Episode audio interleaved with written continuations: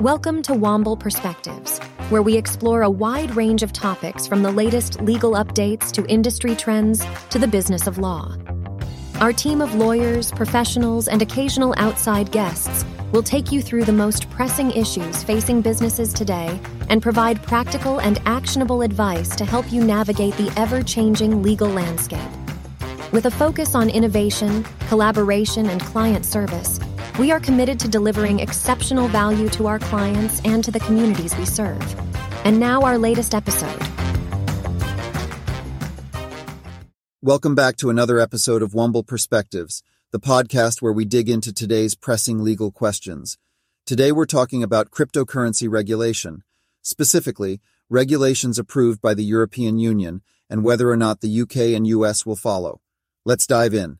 The Council of the European Union has approved the world's first major rules aimed at regulating the cryptocurrency industry, the markets in crypto assets, or MICA regulation.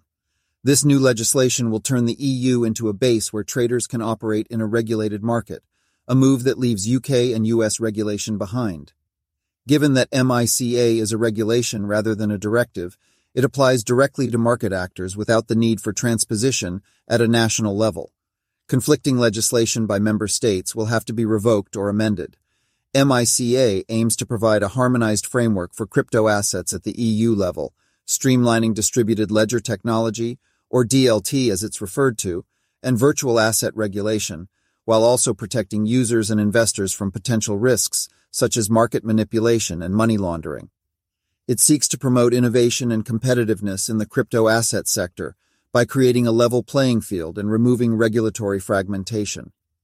Following a surge in their market capitalization and popularity, the EU has been examining the opportunities and challenges posed by crypto assets and found that while some crypto assets could fall within the scope of EU legislation, applying it to these assets effectively was not always straightforward.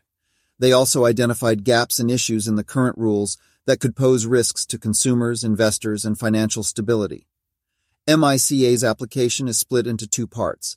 The first part that deals with stablecoins will apply after 12 months from June 30, 2024, while the second part that deals with crypto asset service providers, or CASPs, will apply after 18 months from December 30, 2024.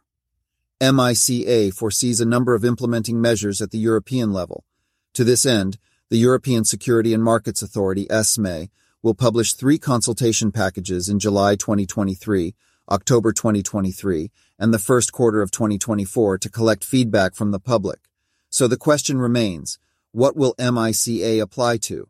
While MICA generally focuses on crypto assets, defining them as any quote digital representation of a value or a right which may be transferred and stored electronically using distributed ledger technology or similar technology, end quote. DLT is a digital system which records transactions and their details in multiple places simultaneously. Unlike conventional databases, DLT does not use central data storage, thus increasing accessibility, transparency, and authenticity of the data.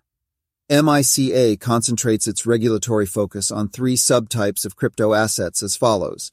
The first subtype is asset reference tokens, that is, ARTs. This includes crypto assets that purport to maintain a stable value by referencing to any other value or right, or a combination, including one or more official fiat currencies. The second subtype is electronic money tokens, or EMTs, which includes crypto assets that are used as a means of payment and purport to maintain a stable value by referring to the value of a single legal tender fiat currency. The final subtype is other crypto assets, this subtype covers all other crypto assets that are not ARTs and EMTs. This category will therefore presumably cover utility tokens and cryptocurrencies of the kind which we have become so familiar, such as Ether and Bitcoin. This definition is the vaguest of the three, and thus its extent is currently unknown. Of interest to issuers of crypto assets, MICA's application also outlines three regulatory regimes, encompassing frameworks for issuers of stablecoins, ARTs and EMTs, issuers of non-stable coins, and crypto asset service providers, CASPs. The regulation requires that all issuers who wish to offer crypto assets to the public in the EU may do so if they comply with certain requirements. These requirements obligate the issuers to draw up and circulate a crypto asset white paper, and notify the regulators of its publication. Each white paper should detail the characteristics of the issuer, the crypto asset, project timelines, circulation, amongst other matters, with the regulation establishing minimum disclosure, transparency, and disclosure requirements. Only once the white paper has been published can the issuers offer their crypto asset throughout the EU and seek admission to trading platforms. For issuers of ARTs and EMTs, the regulation stipulates a stricter framework due to their impact relating to financial stability and their use as monetary intermediaries. An authorization requirement is imposed on issuers of ARTs, with the obligation to both notify and submit their white paper for prior approval, whilst EMTs may be offered or listed on trading platforms only by authorized credit institutions or e-money institutions. Additionally, whilst issuers of EMTs are only required to safeguard funds received, issuers of ARTs are also required to maintain a reserve of assets. MICA also introduces an enhanced regime for ARTs and EMTs that are considered significant. Significant ARTs and EMTs are those that have a potential impact on financial stability or monetary policy due to either their large customer base or the high number of transactions conducted using them.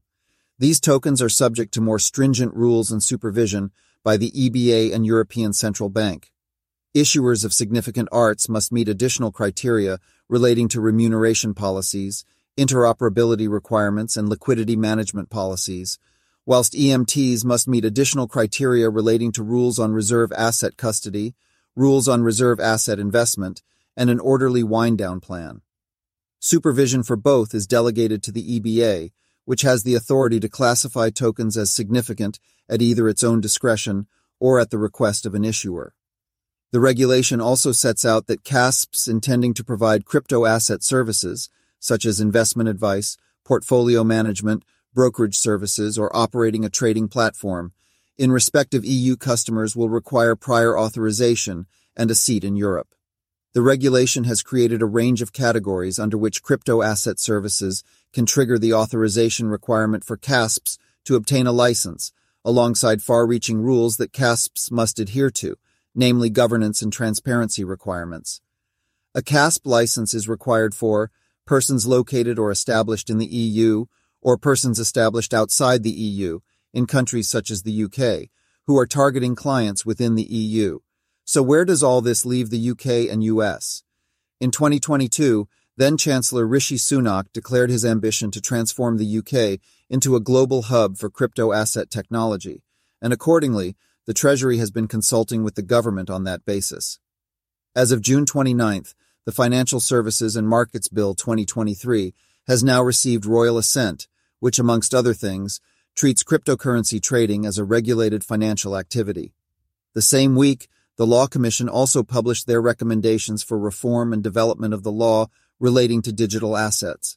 The UK's regulatory approach to cryptocurrencies is indicative not only of the growing legitimacy of digital assets, but also the government's intentions to provide a stable framework from which the crypto industry can grow in the UK.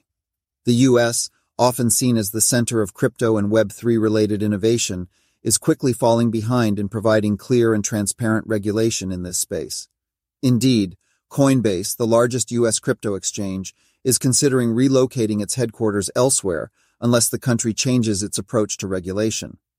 The regulatory ambiguity has been exacerbated in recent months by the SEC's failure to provide a workable environment for crypto trading platforms with rigorous enforcement action against a variety of digital asset trading platforms. Further, the SEC's pursuit of regulation by enforcement suffered a blow when a court ruled in the SEC's case against Ripple Labs that crypto tokens as such are not securities subject to regulation by the SEC. The decision did, however, sow confusion for market participants by ruling that crypto tokens can nonetheless be securities under certain circumstances of sale. While SEC Commissioner Hester Peirce stated that MICA could serve as a model for the U.S., federal agencies appear divided in how to regulate digital assets, and given no single regulator presently oversees cryptocurrencies or its exchanges, the approach has been muddled. The current balance of power in D.C. also makes for some difficulty, with a variety of bills being introduced to both the House and Senate, which have resulted in no meaningful developments.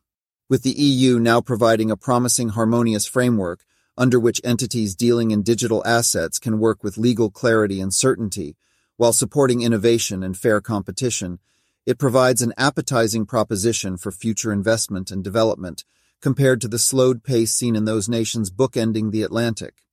Not only that, but MICA's application to any persons that are engaged in the issuance of crypto assets or service provision in the EU means that operators from the UK and US will need to quickly familiarize themselves with the EU's new framework in order to maintain their access to the large pools of European investors. Indeed, this legislation will impact players across the entirety of the sector from large to small. Thank you for listening to Womble Perspectives. If you want to learn more about the topics discussed in this episode, please visit the show notes where you can find links to related resources mentioned today. The show notes also have more information about our attorneys who provided today's insights, including ways to reach out to them. Don't forget to subscribe via your podcast player of choice so that you never miss an episode. Thank you again for listening.